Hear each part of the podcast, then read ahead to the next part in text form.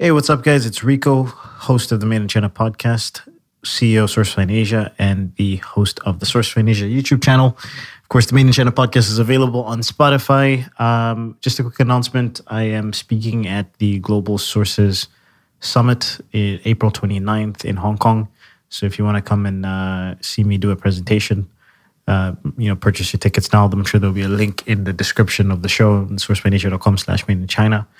Um, in this episode, I sat down with Felipe. Um, another dude I've been trying to get on the podcast for a few years. And uh, Felipe's got a very interesting story. He's a couple years younger than me. He actually came to China when he was, I think, when he was 19, um, because his mom had been a merchandiser prior. So, uh, you know, she kind of gave him the idea of maybe continuing the family business and expanding that. And that's exactly what he did he you know ran with it and has built uh, a significantly large you know seven figure business. Um, and you know he works with I, I, think it's it's fast fashion. So he works with a lot of major chains um, in the west. And uh, you know he deals with a lot of factories here. And the interesting thing with the with the merchandiser is like it's not just buying and selling the products from the factories. The you know the the, the companies that purchase from him rely on his eye and his sometimes his designs. Um, so it, it's a very fascinating sort of uh, business model. And then now, one of the things that we started to talk about in, in, in the video, uh, this is a video cast, by the way. So if you want to watch it on YouTube, you can check it out. But one of the things we started to talk about was how he's actually starting to source from Italy. Um, you know, so he's able to get high quality products at low MOQs for maybe 20% more or 10% more than what it is in China in Italy. And then now you can sell, you know, a, a reasonably priced item. Um, and it's it's made in Italy, like legitimately made in Italy. So it's a very interesting podcast. Uh, Felipe is a good guy, and um, you know is quite knowledgeable in in the fashion arena. So um, enjoy the podcast. I don't want to be a product of my environment. I want my environment to be a product of me.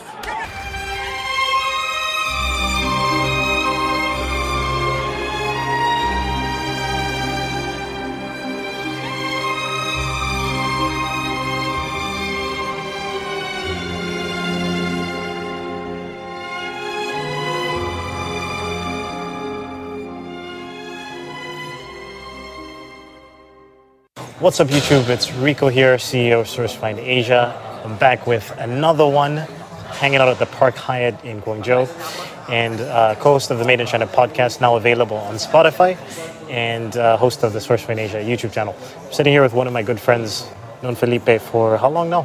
Four years. Four years. All right. You want to give a little intro? Like, what is your first and last okay. name? What do you do um, in China? My name is Felipe. Uh, I've been living in China for six years now It's crazy. Yep. I did the math six years. Uh, I've been doing here all fashion related products to sustainable to denim to anything related with fashion, accessories. Um, yeah, whatever you can think about fashion, I've done it and still doing it. Awesome. So, in this video, we're going to be talking about Felipe's story, how he came to China, what he's been up to, how he's been so successful at, at 24 years old? Yeah, 24. I got here when I was 19. All right, cool. 19. All right. So, man, like, uh, what brought you to China? Let's start at the beginning. So, what brought me to China? It was an interesting story. So, I first got to China. Well, my mom was a pioneer of traveling and going abroad. She started going to Japan back in the 90s mm. and um, traveling through different parts of the United States as well. And my mom had experience here in China since 2000, so she was kind of she's she's really a pioneer. She was yeah. here a pioneer, yeah. yeah, yeah. Um, and I got to China. Well, I was originally going to go into the military, and she didn't want me to go into the military, and so she said, "Hey, come to Hong Kong." So we went to Hong Kong, and that's kind of where my eyes opened. And wow, that's a whole world outside the United States, mm. and I got here because of my mom. She brought me out here and kind of showed me, you know, what is China and the potentials that you can be doing in China. And what made me stay here in China was just that first trip I was in Canton Fair. Mm. And I bought um, some the kangaroo sticks. I don't know if you ever seen them. They're like stilts. Okay. Yeah. And yeah. I thought it was a really hot product, and I was like, "Well, I think this can be sold in the U.S. easily." And sure enough, I dived into it and bought. I remember it was like 150 of those things came to my house, and the whole garage was full of these boxes. and I, that's where it started. I mean, that that that I guess entrepreneur of buying something and flipping it. It went well, and then I was like, okay, I'm gonna go with some other products. And I started with headphones, and eventually led to something else. And where I came here, it led me to doing the fashion and just being out in the U.S. because of my mom's experience and coming out to China was something to take the business to the next level. Yeah. So it was a, it was it's a business that's my mom and I. Um, she handles the U.S. side and I handle all the China side. That's how. it Mm. So what made you pull the trigger and say like I'm just gonna go to China like well, full time? I saw the opportunity that China had. Yeah. Um, just because I like that process of the speed of it. Um, it was just everything. You snap your fingers, and not that things happen, you know, crazy fast as to uh, making something a production happen. I don't know how I explain it to you, but uh, as a design coming to life and you know a snap of fingers no but the whole process of finding the fabric doing the uh, the design to it just making the whole design of it come to life Yep. much faster than that happening in the united states and the thing that also made me stay or come to china was that it was the learning process. I, China has taught me so much, and to people that I speak to, is a place where it teaches you how to be out of your comfort zone. yeah. It teaches you how to handle different situations with different cultures, which is the most important thing. Um, so that's what drove me into China and kind of why I'm still here. Yeah. And just you are you're always learning. It's just a place where you're con- constantly learning.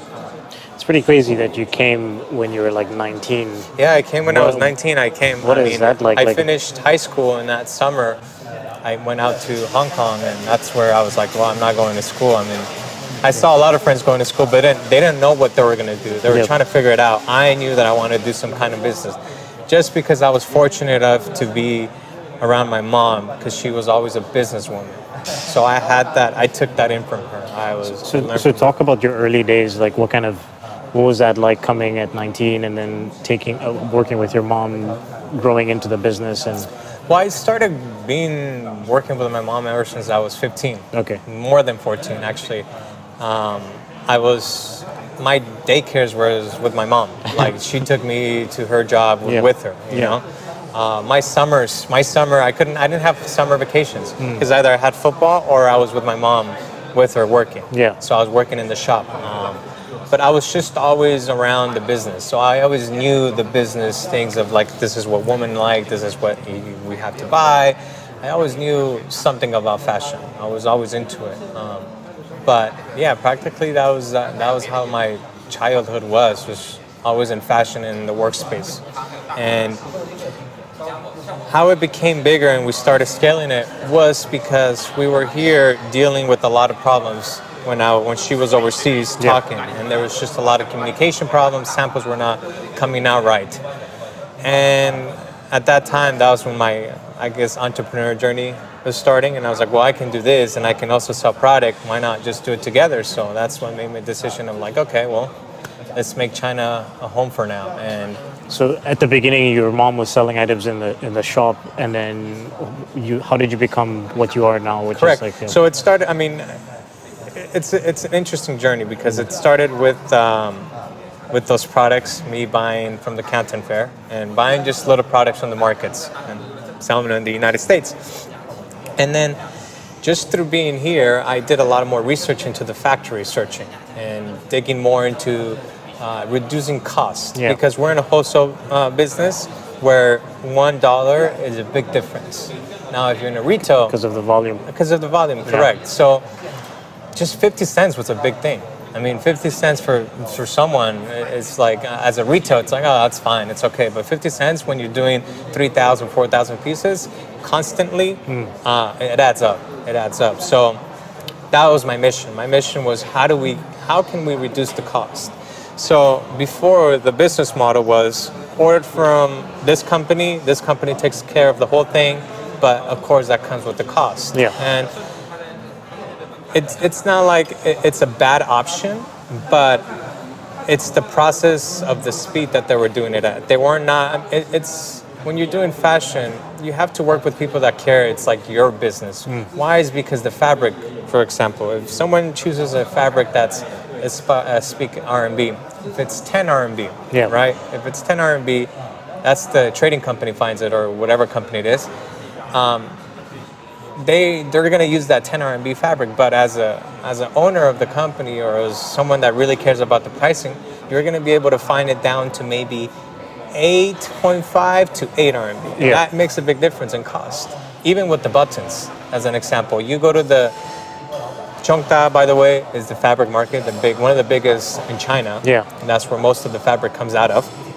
If you go to like to the main areas of Zhongda market, you're gonna find buttons that are, uh, let's say, two RMB, correct? But if you go to the hidden places, you're gonna find it maybe at one RMB. So those are the things that trading companies don't really emphasize on because it's not. That's where you call it the grind. Yeah. That's where you have to walk and actually do the work Yeah. to reduce your cost. Uh, but th- that exactly. So what that ha- I mean that led to just coming out here and establishing my own trading company and doing manufacturing to a greater, a bigger level, and really understanding what the consumer as to my customer what they're really looking for into the pricing and that pricing is really you can manipulate it based on the quality of course and a lot of other components but mostly it's just about the quality Got the tea. It's a, what was it a Pu'er Mandarin, green Mandarin infused herbal tea?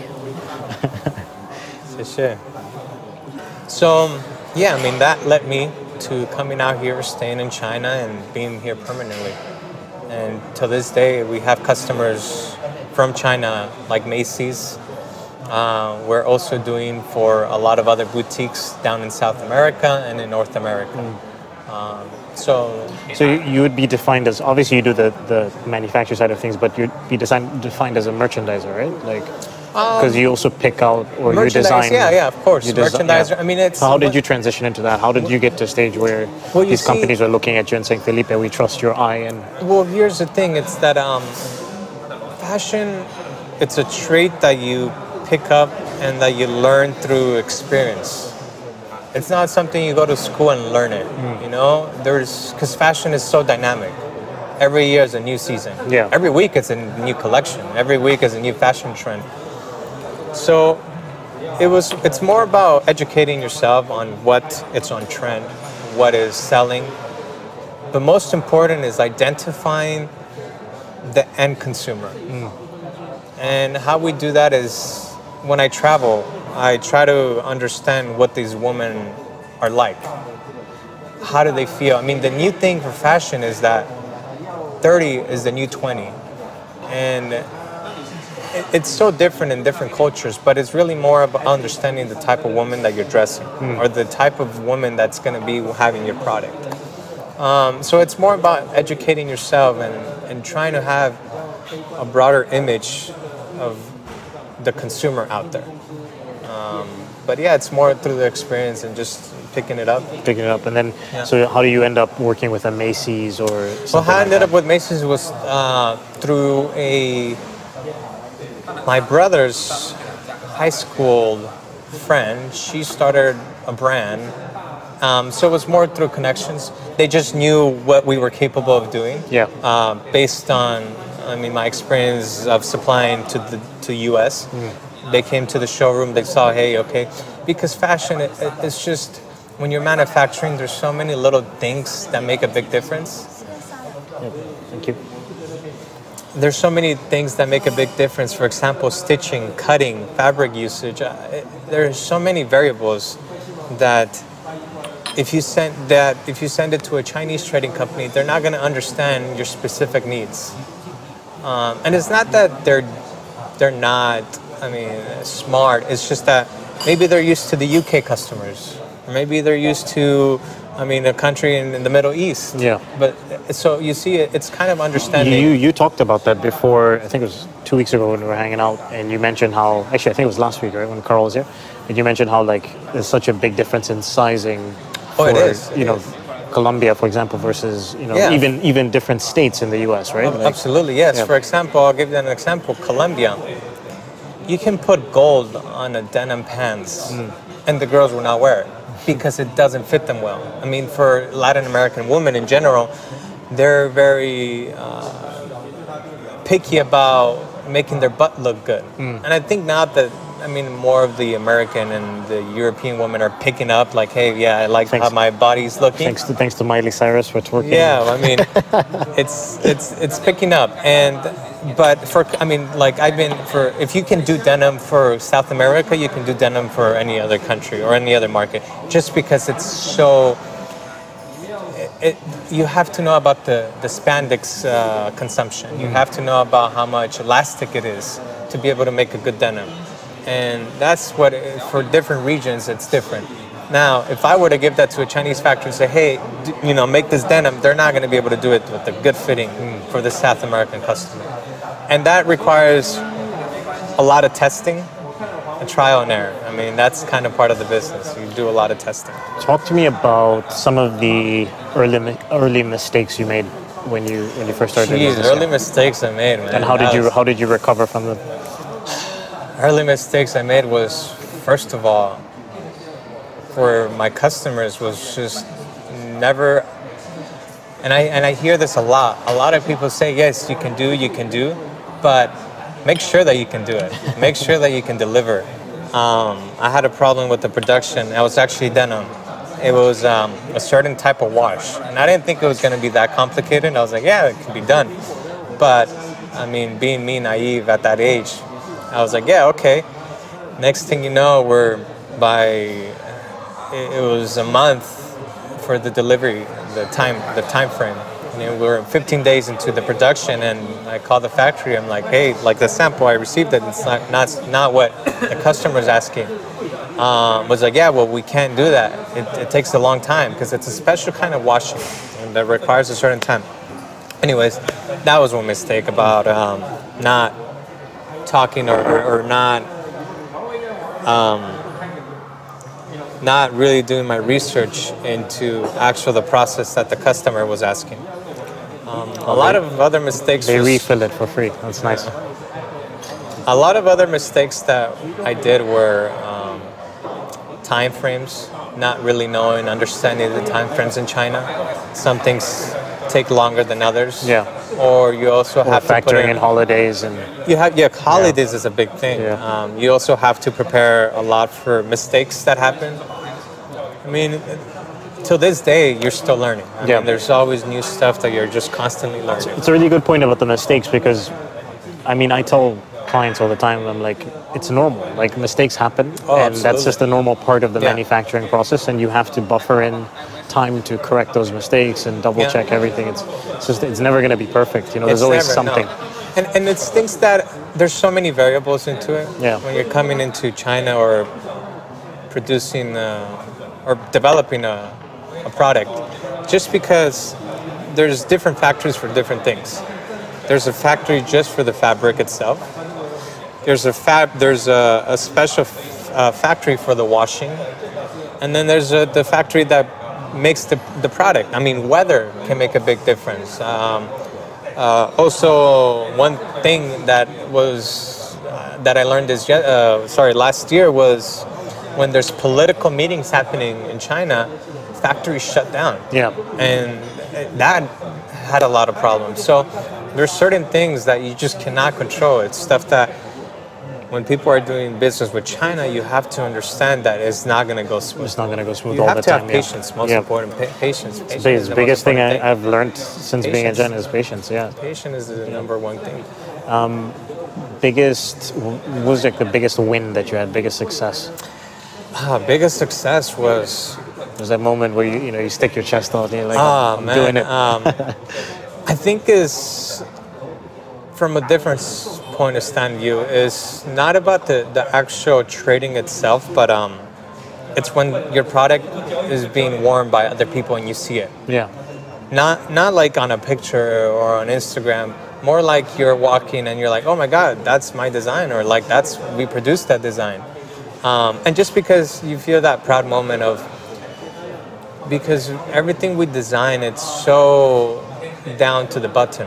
You know, it, it- it's a lot of work, but that's what makes a successful fashion brand is when you put a lot of emphasis on the design. Not buying stuff from AliExpress. I mean, that's kind of a starting point, but if you want to exceed your fashion business, you have to really work on your designs. That's kind of most important. How do you stand out? I mean, and for us was design is different designs uh, different fabrics so I, I guess that's one of the proudest moments i mean once, once you see and it's still i mean i see it and i'm like wow this girl's wearing the design like, that's pretty cool Cool. Yeah, had um, with one of my first original design uh, clients. I didn't get to see that, the we're making toys. I didn't get to see the toys in person, but like uh, like in the U.S. and Canada. But I watched like unboxing videos Yeah, of these like eight-year-old kids being like, "Oh, it's the new." you feel good because yeah, it it's like, something you worked on a lot and six then- months to a year of, and then of you work, have and it and yeah, it's right there i mean it's see a, it starts with with the vision and then the vision leads to someone accepting it which is amazing it's that's that's a really good feeling It's awesome. Um, where where do you like? Um, can you tell me a little bit about how you formed your team, and you know how are you going to manage that moving forward? Because I know you started talking about working with countries outside of China. Well, I started. Well, I built a team. Kind of funny story, and this is uh, good advice for anybody. I, oh, I mean, I found my talent through companies that I know were doing good, and I just told them, "Hey, I will not offer you as much as they are, but I can offer you a better working environment." That was my neg- my negotiating point. So that's kind of how I was building my team. I was building more my team on, on a working environment more than actually, hey, I'm going to be paying you more. Yeah. Just because here it's a little bit different. Um, Chinese bosses are very strict, very, very Yeah. strict, and working hours are absurd. Um, so with me, I mean, we have dinner uh, Fridays or Saturdays. We go out for dinners, or we have where we do activities outside of the office. I'm talking about like going out to the malls and actually being in the fashion field, understanding it.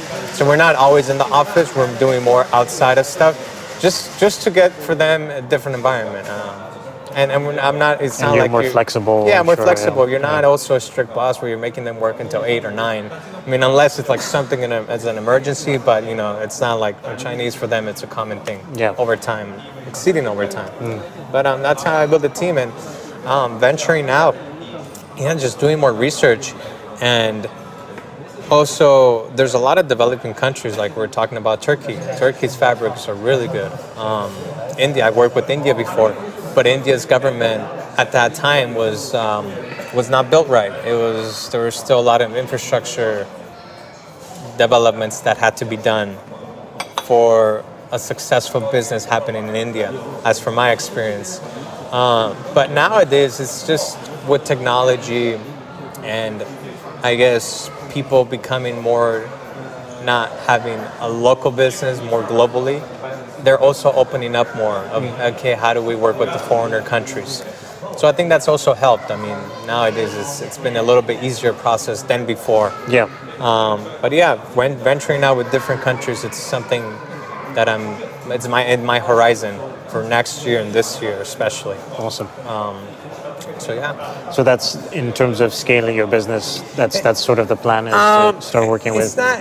It's you could say it's uh, scaling it, but um, it's more about being unique, being different.